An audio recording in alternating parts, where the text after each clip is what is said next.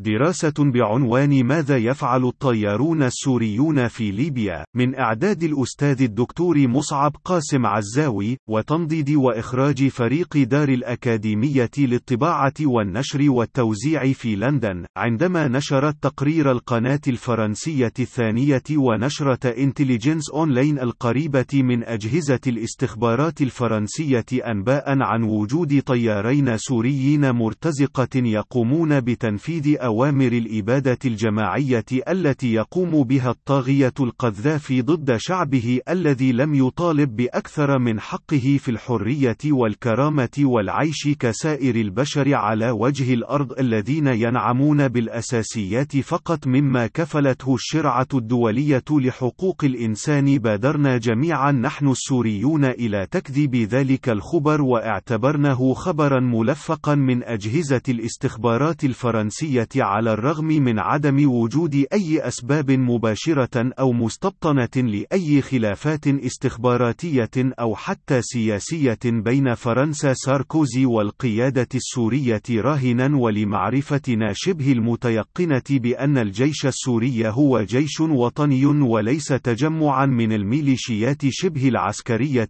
التي تستطيع تأجير المرتزقة لمن يدفع لها ولكن الحيرة والذهول أصاب منا مقتلا حينما أكدت قناة الجزيرة تلك الأنباء التي رأيناها ملفقة سابقا واستقر ذلك الذهول المهول حينما شيعت مدينة السلمية السورية جثمان العقيد الطيار أحمد الغريب في يوم الثامن من آذار للعام 2011 دون أن تصرح قيادة القوى الجوية السورية عن كيفية سقوط طيارته ومكان حدوث ذلك الذي إلى تشظي جثته ومقتله والذي لا أستطيع وصفه بالاستشهاد إن كان قد قتل وهو في صفوف كتائب القذاف الأمنية التي تذبح شعبنا المجاهد في ليبيا الجريحة ولأننا تعلمنا في جميع مراحل دراستنا من الابتدائية وحتى الجامعة بأن هناك ما يدعى ثقافة قومية اشتراكية في سورية تعتقد بأن الوحدة والحرية والاشتراكية هي النواظم المنهجية للخيار الأخلاقي الصائب قبل أن يوسم بأي صبغة أو لون سياسي فإني أدعو القيادة السورية إلى أن تكذب تلك الحقائق بالأفعال الحقة وليس الكلام الخافت الذي بدا للجميع وكأنه كلام النعامة وهي تدفن رأسها وعقلها في التراب وأن تقوم بما تمليه عليها العقيدة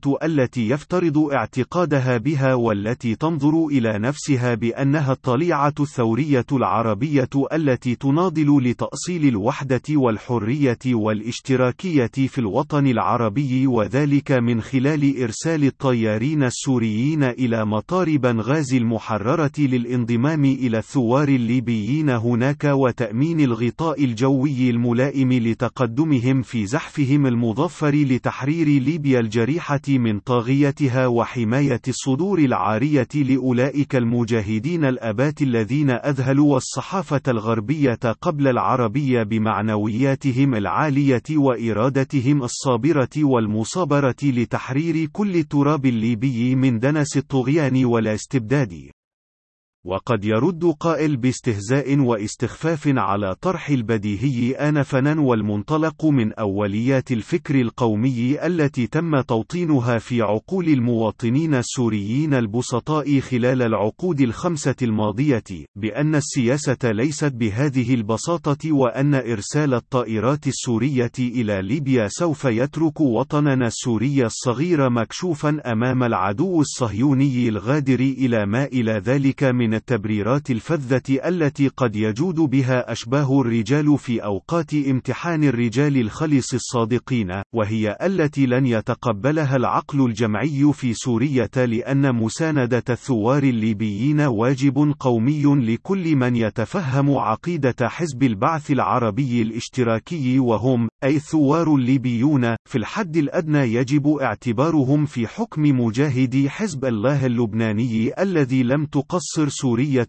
قيادة وشعبا في دعمه الكامل خلال عقود والذي سوف يشكل سندا ملائما للدفاع عن سورية الأبية في وجه أي عدوان صهيوني غادر عليها حينما يكون طيارها العقائديون يساندون الثوار في ليبيا إلى حين أن يتحول كل مواطن سوري إلى مقاتل ومدافع عن أرضه تماما كما هم كل مقاتلي حزب الله اللبناني خلال سويعات قليلة إذا ما حانت ساعة المواجهة مع العدو الصهيوني التي طال انتظارها لما يقارب العقود الأربعة ولكنها لما تأتي بعد. ولأن حكماء العرب علمون بأن البعرة تدل على البعير وأثر الأقدام على المسير ولأننا حريصون على أن لا نشعر بالخزي والعار المستديم وأن كل ما زرقت به عقولنا من فكر عقائد خلال خمسة عقود كان عبارة عن شعارات فقط ليس هناك من يعتقد حقا بها من حامليها ولكي لا تخامرنا ظنون الشيطان عن العقيد السوري القتيل أحمد الغريب فلا بد أن تكون الطائرات السورية المقاتلة في صفوف الثوار المجاهدين الليبيين لكي تسجل لها ذاكرة كل المواطنين السوريين ذلك لأن ذاكرة وضمير الشعوب ومهما ظن البعض بأنها سوف تنسى فقد علمنا طوفان الغضب العربي عكس ذلك وأن من جرب المجرب عقله مخرب فقط. لندن في الخامس عشر من ربيع الأول 2011 Shutter